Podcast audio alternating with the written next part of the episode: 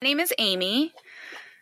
My pronouns are she, her, and um, I am 35 years old. I'll be 36 in just a couple of weeks. So, and while, um, you know, I I grew up in a, a loving household.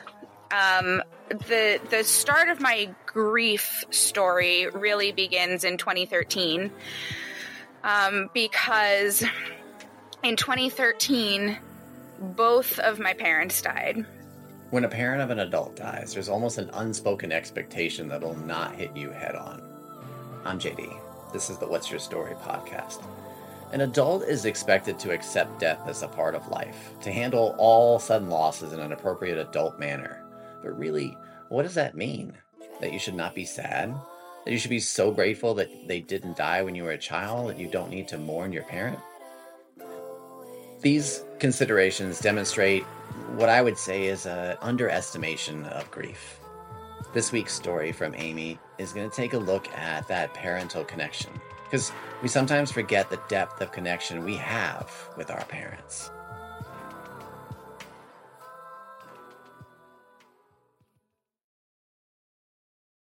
This podcast is humbly sponsored by BetterHelp. As a holistic health coach turned mental health advocate, I know the importance of finding the right support. Why? Because I've been battling anxiety and depression for over 10 years, and I know I'm not the only one who struggles with their mental health. If you think you might be feeling depressed, stressed, anxious, or overwhelmed, BetterHelp is here to help you. BetterHelp offers licensed therapists who are trained to listen Talk to your therapist in a private, online environment at your convenience. All you do is just fill out a questionnaire to help assess your specific needs, and then you're matched with a therapist in under 48 hours. I say this all not as someone telling you to simply click on another sponsor, but as someone who's been seeing a BetterHelp therapist for the past year. I've never felt more valued, respected, and full of hope for my mental clarity than I do with each passing session with my therapist. Join the 3 million plus people, that plus being me, who have taken charge of their mental health when experience BetterHelp therapists. As a special bonus offer to listeners, you get 10% off your first month of professional therapy at betterhelp.com slash fragile moments. That's betterhelp.com slash fragile moments. Remember, just because you need help doesn't mean you're not worth helping. They died five weeks apart. Um, my mother just before Memorial Day weekend, and my father right before the 4th of July from unrelated, separate chronic illnesses. My mother had been sick um, her most of her adult life and was on a sort of very slow downward trajectory. My father was diagnosed with stage four cancer, uh, colon cancer, just two years prior. And um, my brother and I, in particular, who at that time were living in the home and were helping as caretakers, um, were really gearing up for our father's death as he was really near the end of his cancer journey. Um, and he started a medication that landed him in the hospital with um, with sepsis. And so we were expecting for him to pass away, but as it turned out, the stress of that experience um, caused my mother's heart to fail. So she died first. My father came home after that. He was treated well in the hospital, came home, and lived for another five weeks.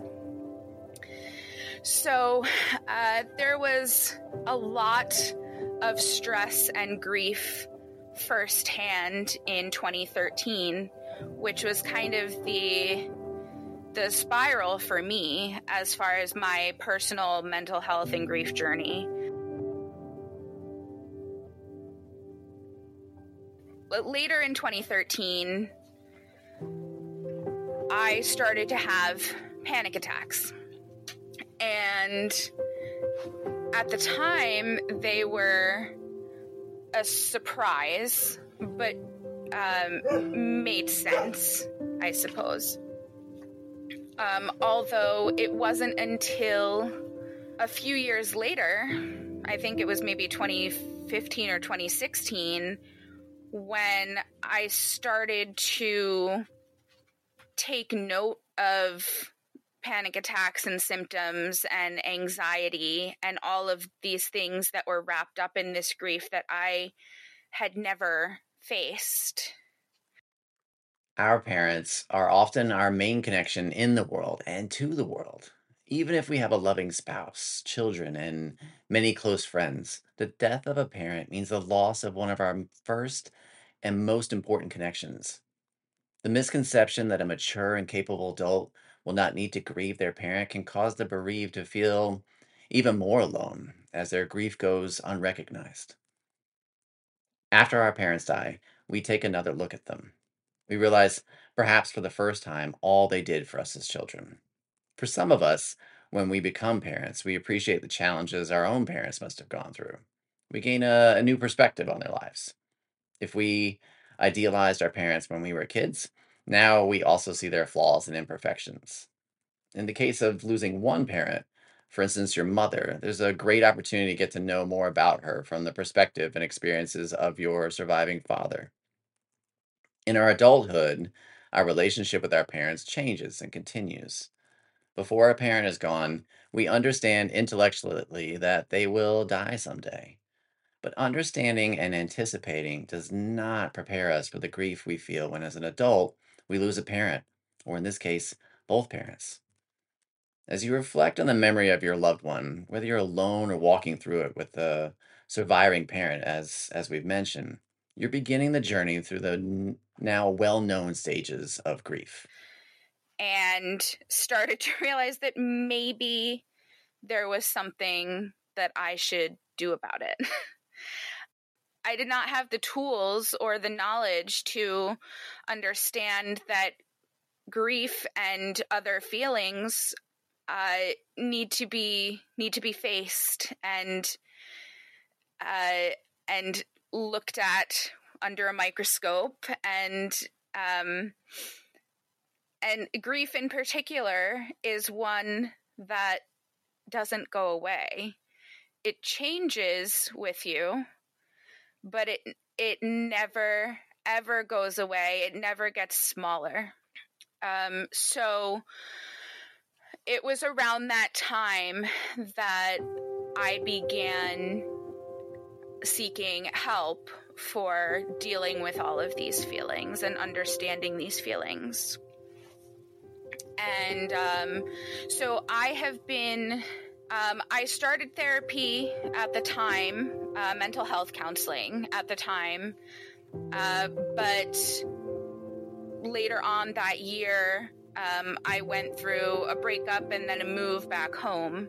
So that unfortunately, I couldn't remain consistent with that. So there were a couple of years in between again where I wasn't able to get the help I needed with any consistency. And so it was in 2020 when I finally had consistent health insurance again and had a provider that could um, that could help me with my uh, you know with counseling that I've been in counseling consistently ever since.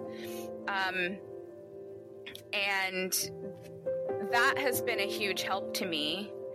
Um, but it's really more about the realization that, you know, feelings don't disappear. They just change and evolve. And it's a it's a big game of whack-a-mole basically you know um, uh, it's never ending and um, you know certain things bring up other things and um, you know, certain traumas create other traumas and experiences beget a whole slew of feelings that we need to uh, look at and work through on a regular basis, on a consistent basis. As we work to balance our inner and outer worlds, we may be surprised to discover that each of us grieves differently. Even among siblings, one may grieve with many tears and the other with none. One may feel supported in a group, while the other may crave time alone with their grief. Without being aware of it, some of us tend to feel that our way of grieving is the right way. We think others should grieve like we do. Regardless of the grief we feel, we usually fall toward one end of the pendulum or the other. We're either grieving the right way, our way, quote unquote, or judging ourselves or you're grieving the wrong way. In the end, we need compassion for ourselves and those around us. We suffered a great loss in our life, one that has shaken us to the core, and even more so if we are one of the many who lost one parent right after the other, leaving us feeling even more disconnected from the world. Whether our parents live near or far, are emotionally close or distant, they ground us in the world. We don't often think of them as an unseen anchor, but in truth, they hold a place in our generational timeline.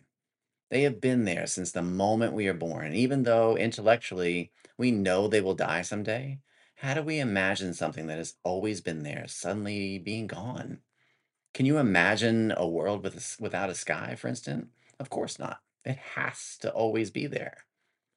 The death of a parent de- delivers us to a world we have thought about but could actually couldn't actually fully prepare for. We're suddenly exploring new terrain, feeling rootless or as if the ground has been pulled out from under us. And in some strange symbolic way, it really has been. Particularly in losing a parent, there is a very specific type of grieving that goes with it because it is such a specific type of relationship. I have lost grandparents, I've lost friends. Um, you know, I've known other friends who have lost siblings and uh, the the parent child relationship is very complicated because um, there can be so much that's passed down and and and trauma and uh, emotional issues that are passed down and uh, inherited through a parent child relationship. And so sometimes sometimes there is unfortunately a little bit of freedom in losing a parent um, and then there is guilt wrapped up in feeling that freedom. Um, and I did not have a bad relationship with my parents, and I loved my parents very much, and they did everything they could for me. Um, but there's still, especially when you've been a caretaker and it's taking up a good portion of your life, um, there there is a little bit of a release in that that feels good, and then you feel like you shouldn't feel good, and you also uh, don't want to you know, now you've lost this person who has been so much a part of your life, literally from before day one. Um, and so it's an extremely complicated set of emotions to navigate. And I just wasn't equipped to navigate them at the time, so I didn't. I just tamped them down and hoped that that would be okay. Let's take a short break. And when we come back, we'll finish up with Amy's story and talk about what building a new relationship means and how that begins when we lose our parents. Stick around.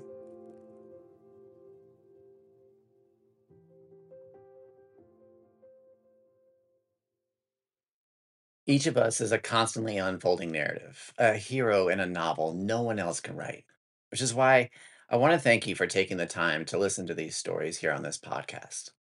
You see, if I could sum up everything I've learned from being a mental health educator, it would boil down to one thing you are not alone.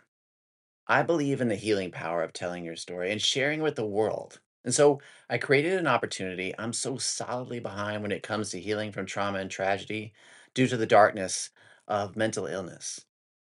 As someone who's a listener of this podcast, I want to personally invite you to the storyteller community. For $5 a month, The Storyteller community is a private, self led community for those willing to do the work to create lasting transformation on their path to greater mental clarity. It's a community that thrives in the mindset that in our oneness, we can find an opportunity to truly heal. Head over to the website at fragilemoments.org slash community today to learn more.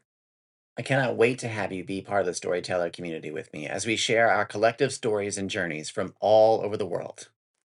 So head over to fragilemoments.org slash community and let's build, share, and heal together. People from all over the world have been sending in questions, and it turns out that most of us are dealing with the same kinds of things from breakups and loss to work pressure, racism to gender, dealing with parents to dealing with social media, and want to talk more about them. So ask me anything. Head over to the website today at fragilemoments.org slash ask. Whatever you think our generation needs to have conversations about when it comes to what weighs on us and causes our mental health struggles. Sometimes I'll combine research with my own thoughts, and other times I'll bring in an expert for a chat on social media where you can join the conversation. All submissions are anonymous. I only ask for general demographic info in order to understand our reach and our impact. So head to fragilemoments.org slash ask today. And remember, I'm just a human being like you. I just happen to think we should talk more. Um, a lot of a lot of big feelings and what I felt at the time were shameful feelings uh, just kind of caused me to look the other way. Um, and they, I mean, within months, they very quickly turned into panic attacks. So, um, there's a lot to be said for the fact that the body uh, does hold on to those feelings and those hormones and all of it. They don't they don't disappear. They just find a new place to live. At the time i didn't understand panic attacks and anxiety well enough to understand that it was probably related to grief I knew that I was going through a lot of stress at the time with the grief and with work and all sorts of things. And I just chalked it up to, well, this happens sometimes when you've got a lot going on. And it didn't, it, right. And it didn't occur to me at the time to sit down with it and parse through it. I just let them roll, and then kept moving. There was definitely a process that went along with that. It started with me having sort of an epiphany style realization that I don't think I ever dealt with the feelings of grief. And I mentioned that to a friend, and she said, Okay, well, how do you plan to deal with them? right. right, right. And I said, I don't know how to deal with that. I I don't know what the I don't know yeah, I don't know what the first step is. yeah, so I took that time to think about what I needed and at the time I wasn't looking into certain types of therapies or certain types of treatments. I was just looking for anyone who had the tools to help me even figure out what was going on. So um, I at the time was working for a university and through the union was able to get uh, find a mental health counselor and they helped me make sense of things and then from there you know, I was able to make the decision, informed decisions about where to go next. As we heal, we learn who we are and who our parents were in life. In a strange way, as we move through grief, healing brings us closer to the, the person or persons we loved. A new relationship begins, so to speak. We learn to live with the parents or parent that we lost. Now that you come to the end of life, that same life which gave you life, the memory is buried deep in your heart and dwells deep in your soul. A new relationship will continue with that parent. not a physical relationship, but one where the parent lives on in your heart. You will continue to remember them, think of them, and love them, of course, for the rest of your life until you meet again, if that's what you believe in. Little by little, we withdraw our energy from the loss and begin to invest it back into life. We put the loss into perspective, learning how to remember our loved ones and commemorate the loss. In the days to come, as time passes, it's still going to hurt, but in time, that hurt's going to be there less frequently. All that your parent or parent was, all the love you share and the relationship you had, that never dies. That depth of love, that depth of caring, it's everlasting. We can never, never replace our parents, but we can strengthen our family connections as we find new and deeper meaning in our existing relationships. We begin to live again, but we cannot do so until we have given grief its proper time. You know, it's so difficult because grief is so subjective, and uh, it's hard to find someone or something to say to everyone as far as grief is concerned. Uh, so, you know, I I don't like offering empty condolences. I don't like saying, you know, I'm sorry for your loss. A lot of those things fall empty. I just like to to offer myself as a sounding board because I at the time I needed someone to talk to.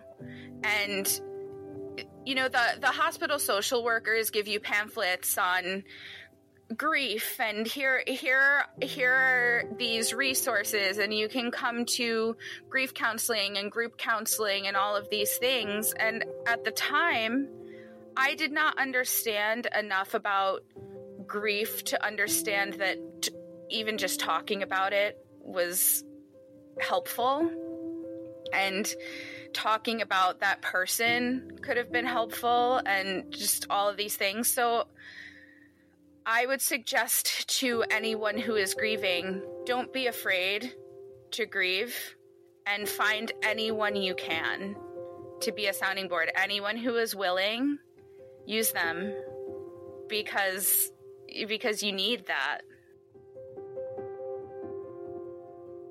Loss of our parents is probably one of the toughest examples of grief to go through. So I thank Amy for the strength to share that and allow others to heal from the loss of their parents. If you want to connect with Amy, I'll leave a link for how to do that in the show notes. What's Your Story is produced by me, JD, with background music by Chad Lawson. Those stories that you hear, though, they're all yours. So if you've got a story you want to share, you can do so by heading to fragilemoments.org slash tell your story. If there's something that resonated with you in today's episode, don't hesitate to let me know over on Twitter at, at StorySharingPod. Above all, thanks to you, the listener, for tuning in to What's Your Story and helping me shed some much needed light on mental illness. Any show, big or small, but especially a small one like this, survives based on reviews from you, the listener.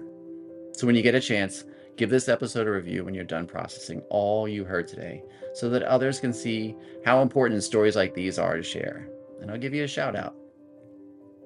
Once again, thanks for tuning in, and I look forward to hearing your story one day because we all have within us a story to tell, a song yet unsung.